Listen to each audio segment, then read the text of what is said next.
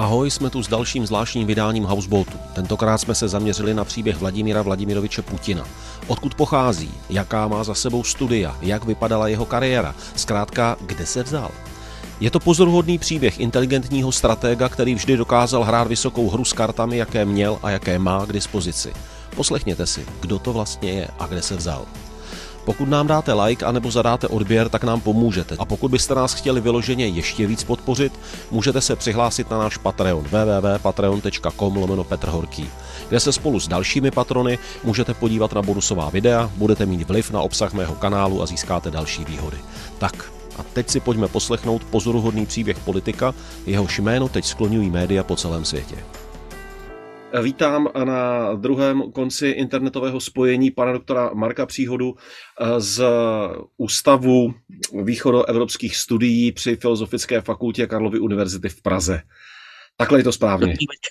Ano, přesně. Dobrý den.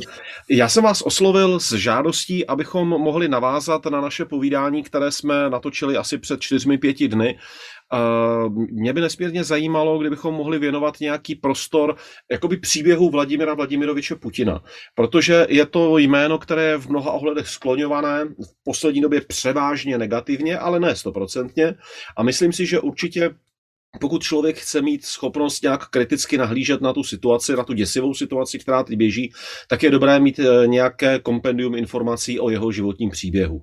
Tak jestli vás mohu poprosit, kde, prosím, prosím. Já, já přijímám tuhle tu výzvu, i když je to v dnešní době hodně těžké. Ještě kdybychom natáčeli rozhovor před eh, možná týdnem, dvěma, tak eh, samozřejmě máme nějaký odstup, jsme v nějakých událostech, ale pokusíme se samozřejmě teď bez ohledu na to, co se v posledních dnech děje, nějak pochopit tu složitou osobnost a hlavně tu dráhu, kterou vlastně Vladimir Putin za sebou má v ruské politice a která není rozhodně tak jednoznačná, jak se dneska zdá. A určitě naším cílem v tuto chvíli není ho hodnotit, naším cílem není říkat, jestli to je eh, vrah, který započal hroznou válku, nebo jestli to je politik, kterého Západ přinutil k zběsilé obrané akci. Tyto emoce nechejme úplně stranou. Bavme se pokud možno co nejvíc o datech, faktech, informacích, které prostě k osobnosti Vladimira Vladimiroviče Putina jsou. Eh, já bych začal úplně, jestli vás můžu poprosit, tím, kde pak se vzal malý chlapec, kde se narodil, kdo byli jeho rodiče, jaké měl dětství.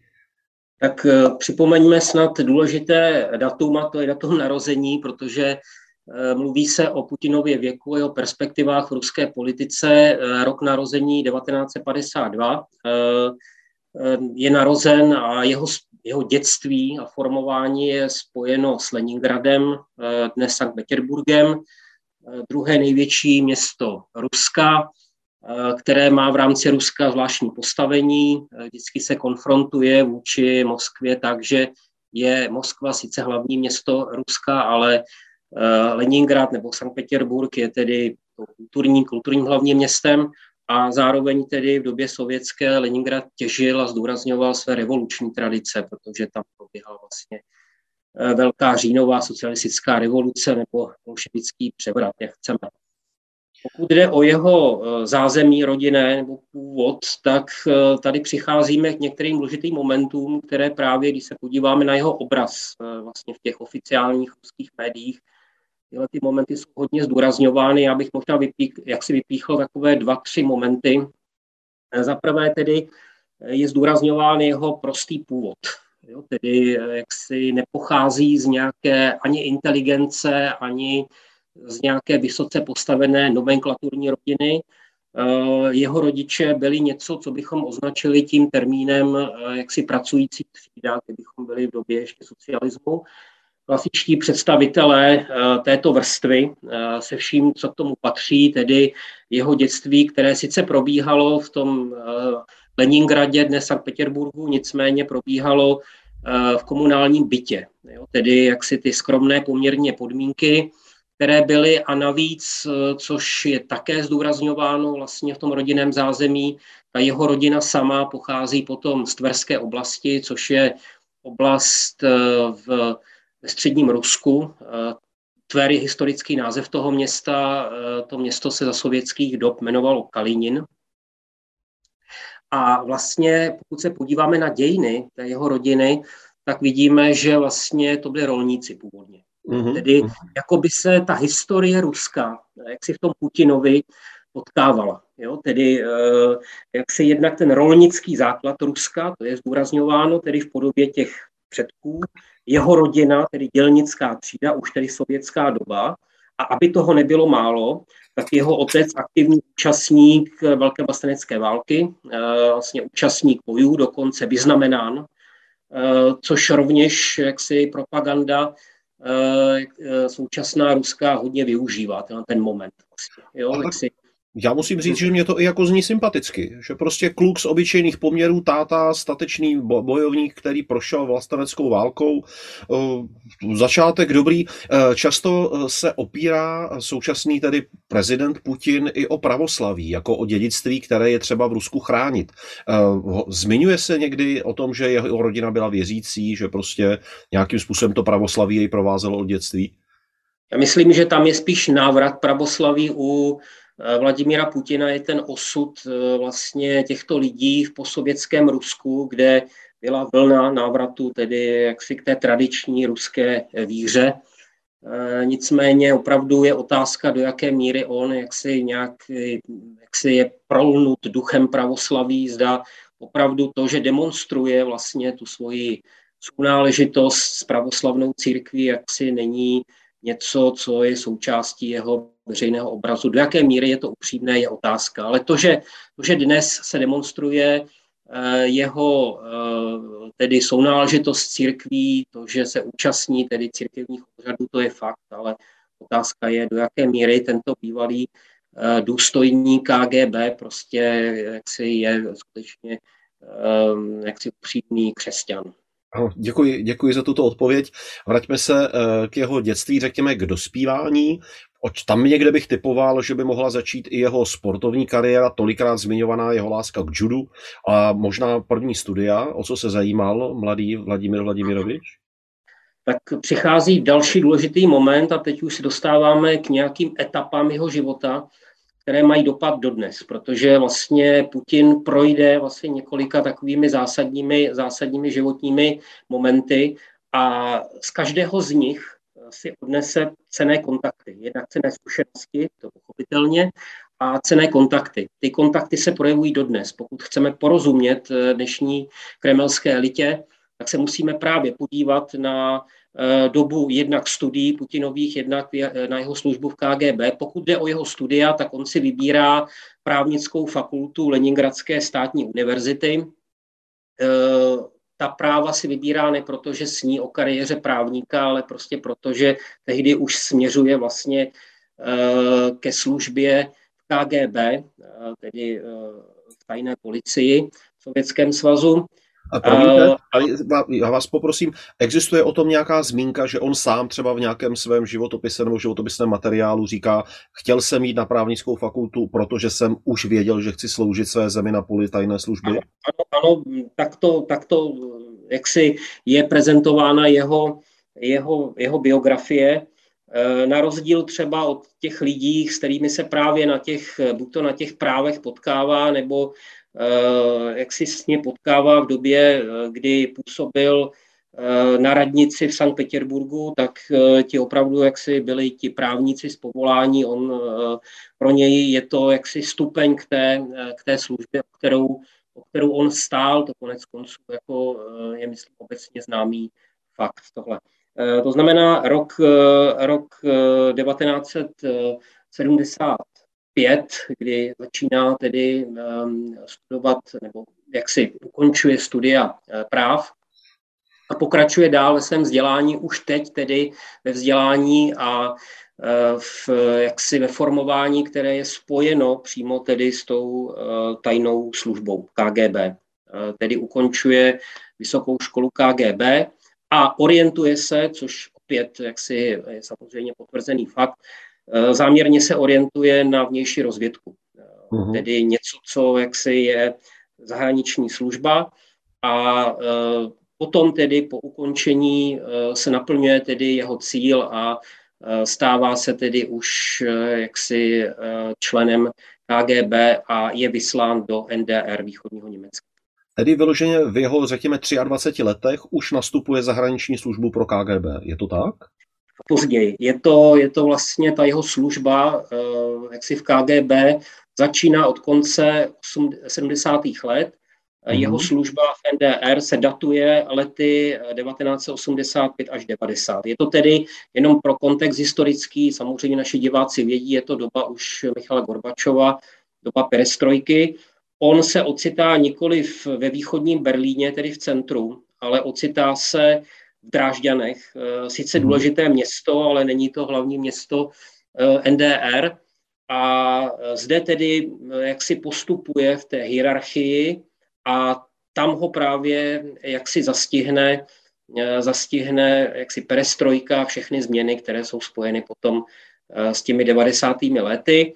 On se vrací do Sovětského svazu ještě a um, jeho další osud je spojen potom s Leningradským oddělením KGB na krátce.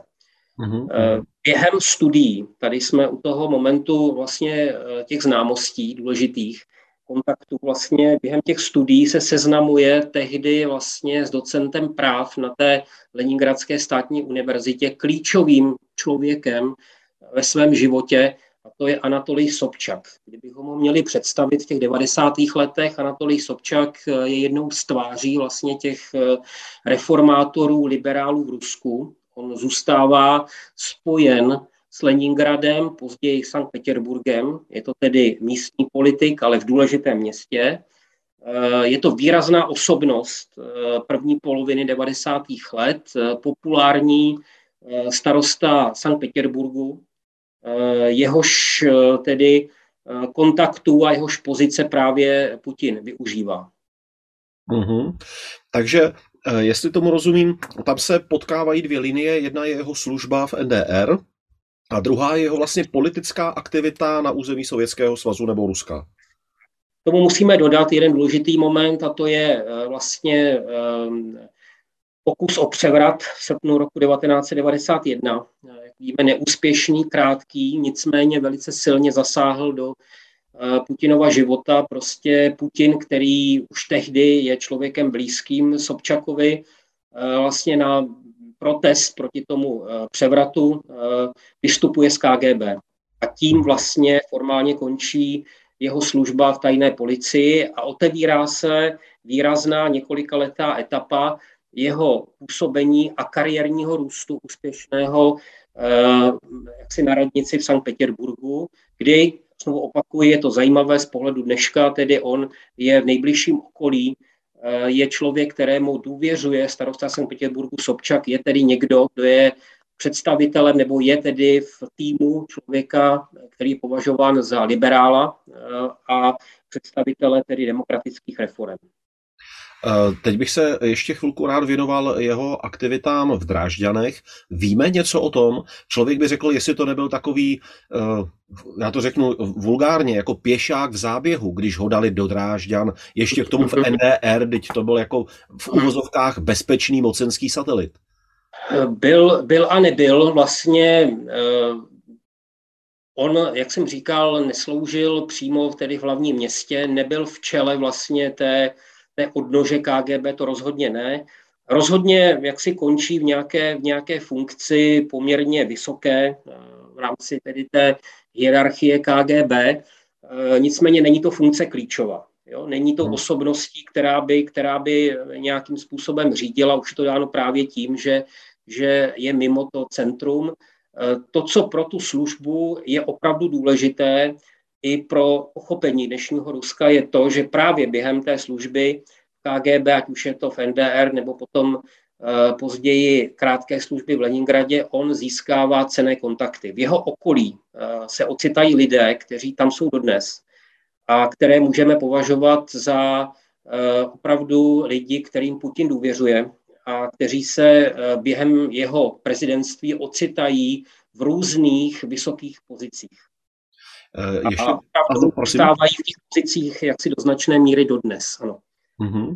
Ještě bych se chtěl zeptat, eh, já vlastně spatřuji jistou sympatii v tom, že vystoupil z KGB na protest proti převratu na začátku 90. let, protože já jsem ten převrat tehdy taky vnímal jako takový jako podraz, takovou jako eh, neústavní věc, nedemokratickou a že prostě to nebylo správné. Jednoznačně. Já myslím, že tam působí dvě věci. Jednak to, že on opravdu už viděl svoji budoucnost někde jinde, totiž tedy s tím místním politikem Anatoliem Sobčakem a Eh, přece jenom není to úplně jednoduché, protože když se snažíme nějak, já vím, že to je těžké, ale nějak jak si pochopit, jak si logiku uvažování eh, prezidenta Putina, jeho pohled na svět, tak opravdu si musíme uvědomit, v jakém věku a z jakých okolností s tou službou v KGB, o kterou stál, končí. To, že to nebylo pro ně úplně jednoduché. Jo? Že byl člověk, který měl dobře rozjetou kariéru eh, a právě ty události konce rozpadu Sovětského svazu tuto kariéru přerušují.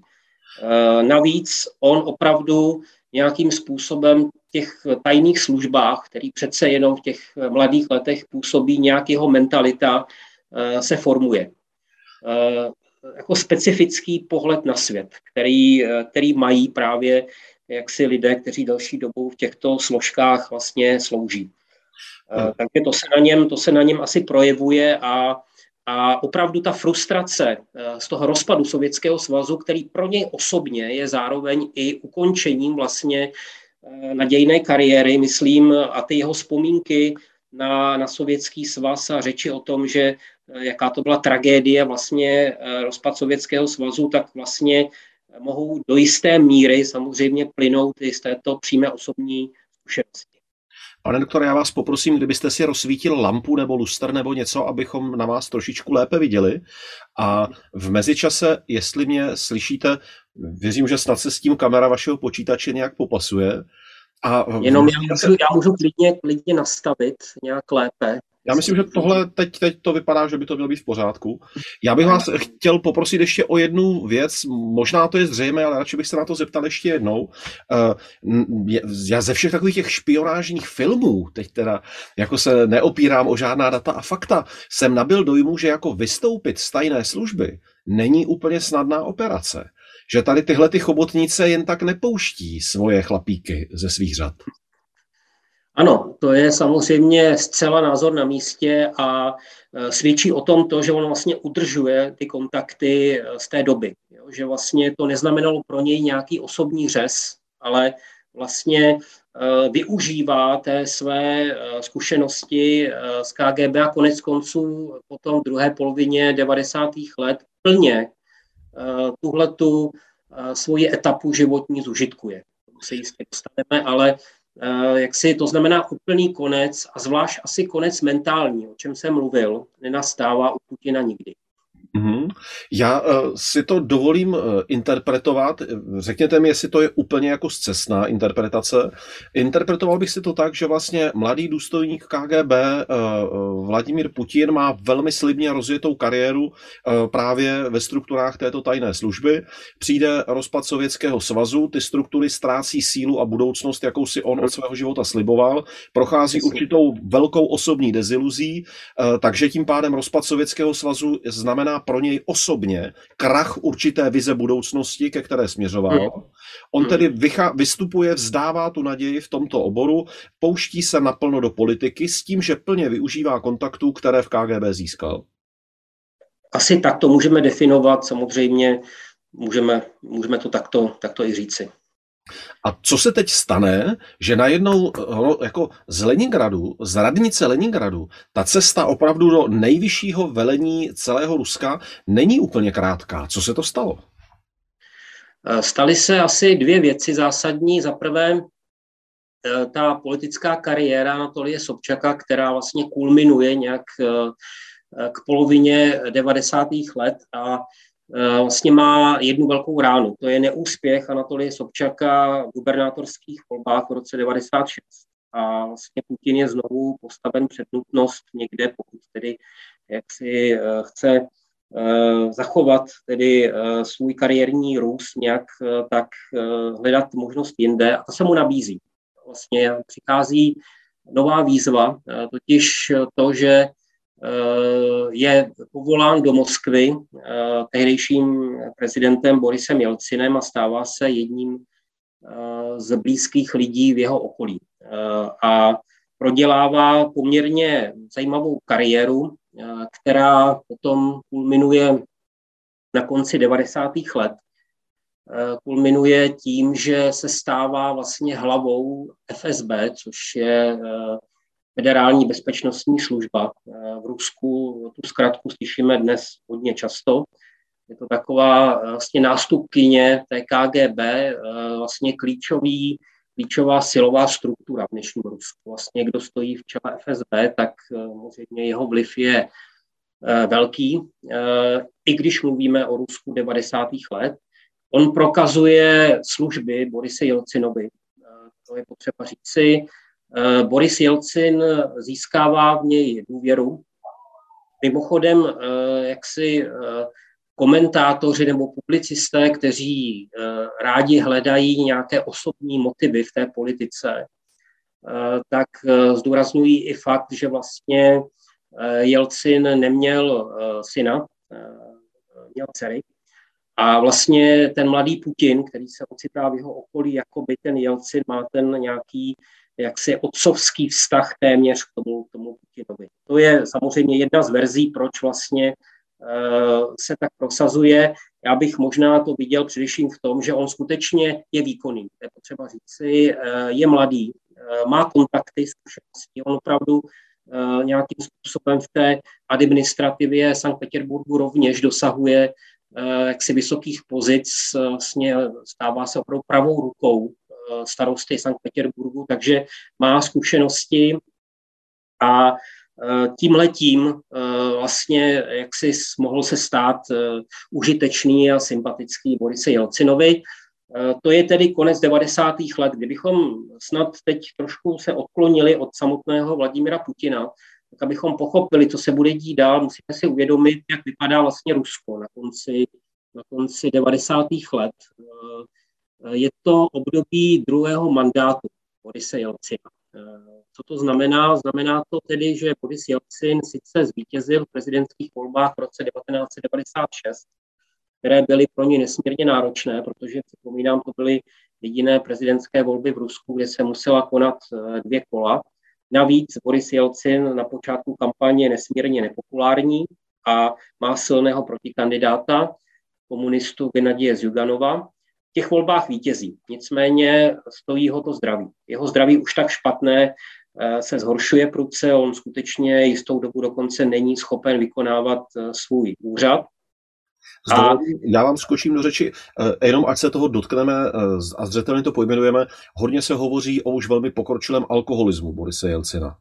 Také, také, také, ale on uh, má srdeční potíže uh, vlastně, uh, ale samozřejmě i tohle navíc to vypětí z té, z té volební kampaně se i na tak špatném stavu vlastně hodně podepsalo, takže on je na časy vyřazen a e, snaží, a teď přichází ta klasická ruská otázka, tedy co dál e, ve chvíli, kdy vládce, který rozhoduje o mnohem, tak je nemocný nebo nemůže kandidovat a tak dále, což obojí pro Jelci naplatí. Vlastně on uvažuje o třetím mandátu dokonce eh, z důvodu, že byl zvolen poprvé prezidentem ještě před přijetím ruské ústavy. Hmm. Ústavní soud Ruska se vyslovil zcela proti, jasně. Vidíme, jak se Rusko v 90. let lišilo to současného, že mělo nějaké instituty, které dokonce se vzepřely i prezidentovi. A e, mimochodem i kvůli zdraví, myslím, že by to nebylo reálné. Navíc e, strmě opět klesá jeho popularita. Uh-huh. Jinými slovy, pro elitu uh, tehdejšího Ruska kolem uh, Borise Jelcina, pro jeho nejbližší okolí vystává zásadní otázka, a kterou můžeme schrnout do jediného, do jediného slova, a to je nástupce. Uh-huh. Nástupce, který by převzal otěže vlády, zároveň nástupce, který by měl šanci porazit případné soupeře a v Rusku 90. let, opravdu říkám, Rusko 90. let se tímto liší od eh, dnešního Ruska, jsou alternativy. Eh, volby eh, zcela tedy jsou s otevřeným koncem, takže okolí Borise Jelcina hledá takového člověka. To hledání nebylo úplně snadné. Putin není první volbou. Nicméně stává se tou volbou poslední a rozhodující. On po jistém hledání Borise Jelcina se stává v roce 99 srpnu premiérem. To můžeme považovat teď za další postup v jeho kariéře a na konci roku 99 se odehrávají konzultace mezi mladým premiérem Putinem a Borisem Jelcinem, jenom srovnejme tedy ten eh, odstup generační. Boris Jelcin je rok narození 1931, eh, Putin 1952. Putin působí mladě, eh, když samozřejmě lidé srovnávají se stárnoucím a nemocným Jelcinem, působí rozumně a působí energicky. Já, jestli to mohu, promiňte, zase bych si jenom jako zhrnul nebo rozložil některé figury, abych se v tom orientoval. Na mě to působí, že Vladimir Putin je určitě velmi inteligentní člověk, určitě má poměrně vysokou sociální inteligenci, aby byl schopen odhadovat sociální kapitál, který získává v lidech a v kontaktech, které pěstuje kolem sebe. Určitě je schopen velice dobře prokazovat lojalitu, ať už v Leningradě eh, panu Sobčakovi, anebo v Moskvě potom panu Jelcinovi, protože eh, hlava FSB to je nesmírně mocný člověk, a jestliže tuto moc a tento vliv využil k tomu, aby upevnil vztah s prezidentem, namísto toho, aby třeba otevřeně proti němu vystoupil a zneužil jeho slabosti, jeho nemocí a podobně, aby zahájil rovnou to přímé tažení uh, za touto pozicí, tak to opět ukazuje na jeho velmi jako strategické, strategické plánování a uvažování o řadě kroků dopředu, kterému pak postupně právě v tom roce 99 začíná přinášet uh, velké ovoce. Přesně tak a možná pro ten kontext historický ehm, bychom měli určitě zmínit ještě jeden fakt, který samozřejmě stojí u eh, počátku jeho kariéry co by prezidenta a eh, eh, úspěšného politika a to je energické řešení čečenské války nebo čečenské mhm. krize.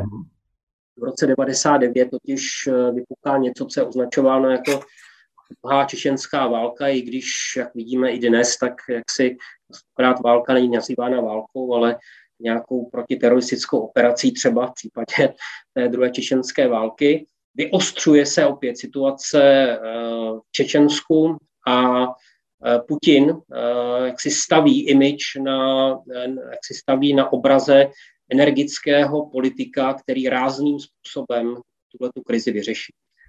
Čečensko je takový odložený problém.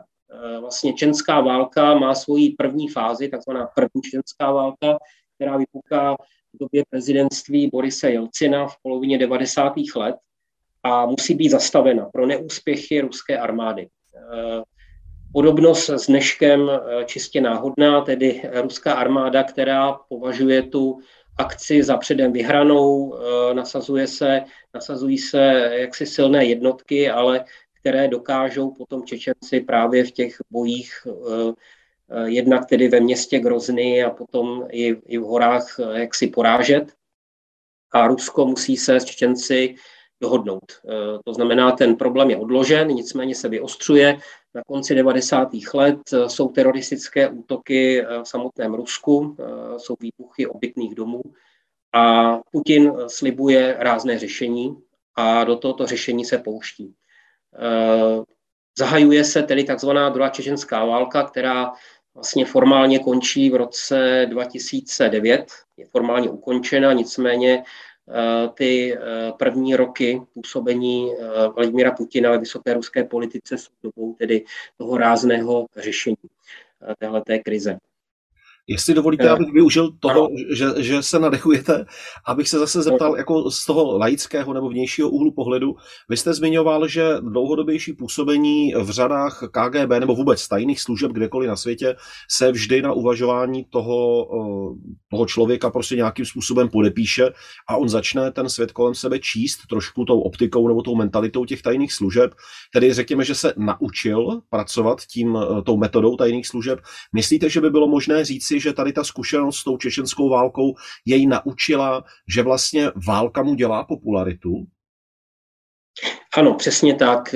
Já si myslím, že si to velice dobře uvědomuje. Když se podíváme potom na jeho eh, výroky z pozdějších let až do dneška, eh, kdy je vlastně dotazován různým způsobem na své dědictví nebo na to, co považuje za svůj úspěch, tak jednoznačně řešení té čečenské krize A boj s terorismem, což hodně spolu souvisí samozřejmě, tak považuje za jeden ze svých obrovských úspěchů a zmiňuje vždy tedy, pokud ne na prvním, tak na jednom z prvních míst. Takže myslím, že tohle v něm zůstává a konec konců se situace bude opakovat, nemusí to být přímo válka, ale nějaké úspěchy, řekněme, jaksi v politice, řekněme, bezpečnostní nebo zahraniční. Samozřejmě Česko z pohledu Ruska není zahraničí, ale řekněme, ty otázky bezpečnostní a zahraniční, které mu přinášely eh, periodicky popularitu.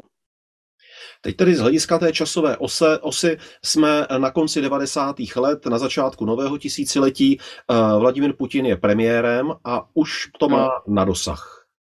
Ano. A ten poslední kruček eh, jsou potom osobní konzultace Borise Jelcina právě s mladým premiérem Putinem o možnosti předání moci. Eh, tady bych rád potrhl to slovo předání moci, tedy ne účast přímo ve volbách, ale tedy Boris Jelci nedokončí svůj mandát. Eh, mimochodem rok 99 rozhodně není klidný v ruské politice, je nepřátelský parlament, hrozí impeachment eh, prezidenta.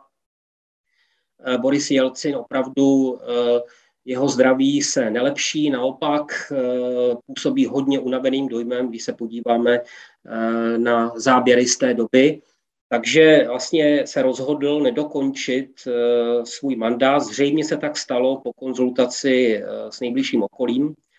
A rozhodl se, jeho volba padá tedy na Vladimira Putina. Je to logické. Vladimír Putin je hodně vidět. Mhm. Sice jeho popularita není nějak závratná, ale roste.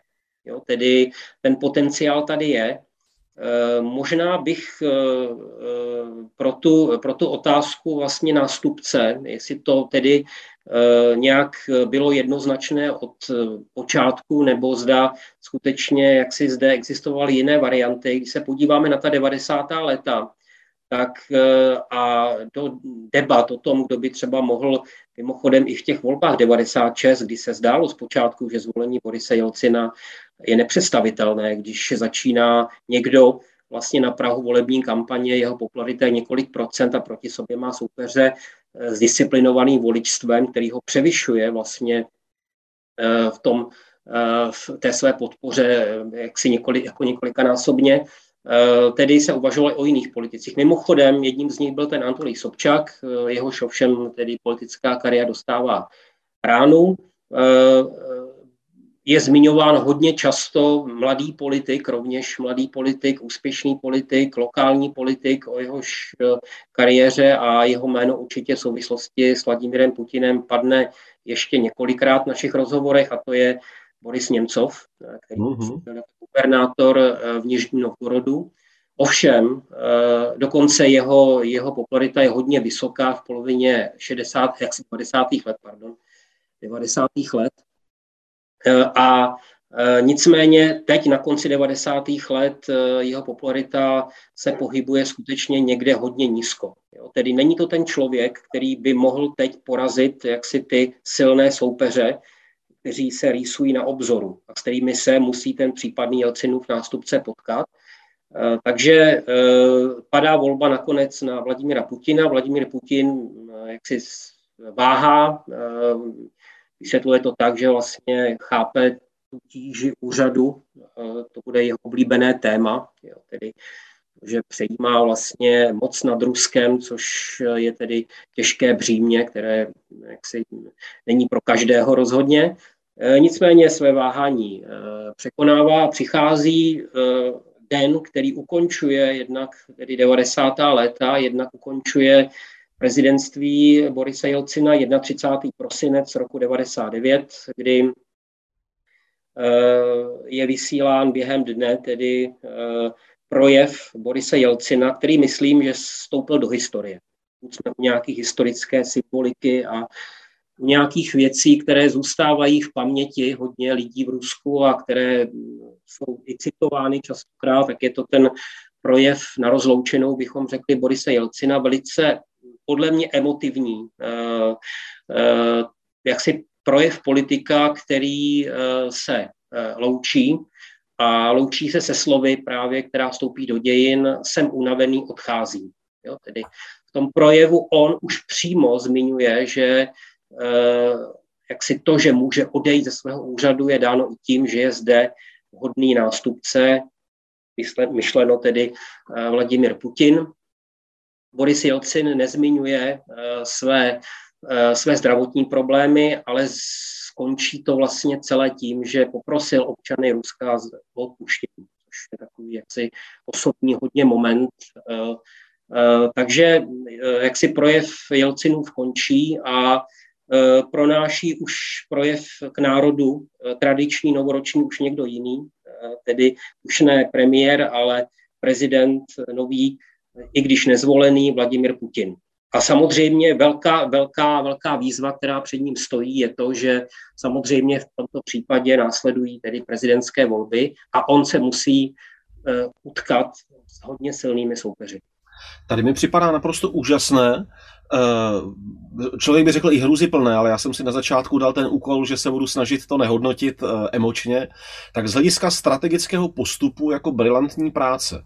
Protože získání úřadu bez jakéhokoliv rizika voleb, to je prostě předáno a on získává výhodu oproti svým všem potenciálním soupeřům, že se zkrátka může předvést. Vlastně součástí jeho kampaně je ukázka toho, jak by mu to hezky šlo. Další věc, já si to i pamatuji, ten jeho proslov, kdy vlastně celý svět i u nás doma hleděl na toho vlastně mladého, pružně, sportovně vypadajícího chlapíka, který hovoří s velikou pokorou, který hovoří s úctou k okolnímu světu, který hovoří s velikou úctou k Rusy a k úctou k tomu úřadu, že si tak člověk hmm. říká jako, hele, to vypadá náhodou, že v tom Rusku teďka těch 90. let a toho konce 90. let se náhodou objevují zajímaví lidé, ono by to mohlo fungovat. A já bych i řekl, že zpočátku ta jako energie nebo vůle toho světa okolního jde s Putinem, tak mu jako fandí. A dokonce, a to je taková možná technická odbočka, mně se v hlavě vybavuje, že on snad některé proslovy vedl i tak v takové černé kožené bundě, aby byl takový jako blízký, jako k lidem. Pletu se, nebo si vybavíte něco takového? Ehm, já si myslím, že ten dojem je eh, zcela správný. Eh, já se mimochodem, jak si ptám svých eh, svých kolegů, eh, kteří tu dobu pamatují a samozřejmě jak si komentují současné události, píší o Rusku. Eh, dávám jim otázku, eh, zda tedy v tom roce 99 s jakými pocity přijímali tu scénu, která se odehrála a která rozhodně není projevem nějaké demokracie. Je to projevem nějaké zákulisní hry. Je to tedy klasické Eh, máme pojem palácový převrat. Tohle není převrat, ale palácové předání moci. Tedy kdybychom to měli nějak charakterizovat, co se odehrálo. demokratický nikdo, proces. Nikdo se vlastně občanů Ruska neptal. Ano. Jo, to znamená, byla to dohoda někde, která měla, která byla motivovaná ze strany Borise Jelcina a jeho okolí tím, že jednak eh, první věc, kterou prezident Putin dělá, že Eh, jak si eh, dává záruku beztrestnosti pro svého předchůdce Borise Jelcina, to myslím byla jeden z motivů, a samozřejmě si ponechává jistou dobu i lidi z okolí Borise Jelcina. Je to taková skupina vlivová v tom Kremlu, která je označována jako rodina. Tedy jednak těmi rodinnými vazbami, je tam Jelcinova dcera, ano. ale nicméně je to ujmenování pro nějaký okruh lidí, který tehdy, když Boris Jelcin odcházel, byli eh, v té administrativě ruské a kteří si samozřejmě přáli, aby eh, ta politika, kterou prováděl Boris Jelcin, nadále pokračovala, aby jim samozřejmě zůstalo i jejich mocenské postavení. Oni v to doufají a prezident Putin jim jistou dobu poskytuje takovou iluzi. Nicméně, jak budeme mluvit dál, on se eh, s nimi postupně rozejde a začne formovat už, eh, začne formovat už vlastní, vlastní elitu kremelskou ze svých lidí. Eh, právě začíná povolávat lidi, s kterými spolupracoval předtím nebo se s nimi seznámil a tak dále. Takže tyhle ty naděje se úplně jaksi nepotvrdily. Nicméně, abych se vrátil k té hlavní otázce, opravdu Eh, působí, řekl bych, ještě jedno slovo, které dnes bychom rozhodně neřekli, a to až skromně. Tedy mhm. působí, působí prezident Putin. Na druhé straně je potřeba říci, že vlastně prezident Putin, teď už prezident, a samozřejmě ani v, ani v roce 2000, ani v těch dalších letech nepovede klasickou prezidentskou kampaň. To je něco typické pro něj. On nikdy, na rozdíl od Borise Jelcina, který skutečně v roce 96 eh, podnikne turné po Rusku, mluví s lidmi, eh, eh, jak si dokonce víme, slavná scéna, kdy tančí na rokovém koncertu v Rostově na Donu a tak dále, to myslím, že si nějak z té doby pamatujeme tyhle ty scény, tak Vladimír Putin je jiný. Tady už se projevují nějaké rysy jeho povahy. On nikdy vlastně ne, jaksi neabsolvoval nějaký třeba nějaké debaty klasické. On, jak jste správně říkal, a s tím naprosto souhlasím, to jeho jmenování v této době prezidentem je činěno s tím, že má přístup. Prezident, navíc prezident, který musí řešit nějaké palčivé otázky, tak je jasné, že má prioritní přístup do médií. A mimochodem, eh, jak se jeho podporují různé, různé osobnosti v ruské politice tehdy, které se potom rozejdou. Jo, takže on skutečně kolem sebe se skupil, se skupil eh, lidi z těch různých táborů a formuje se i politická síla, eh, která má vlastně za cíl potom být jeho politickou oporou, oporou v parlamentu.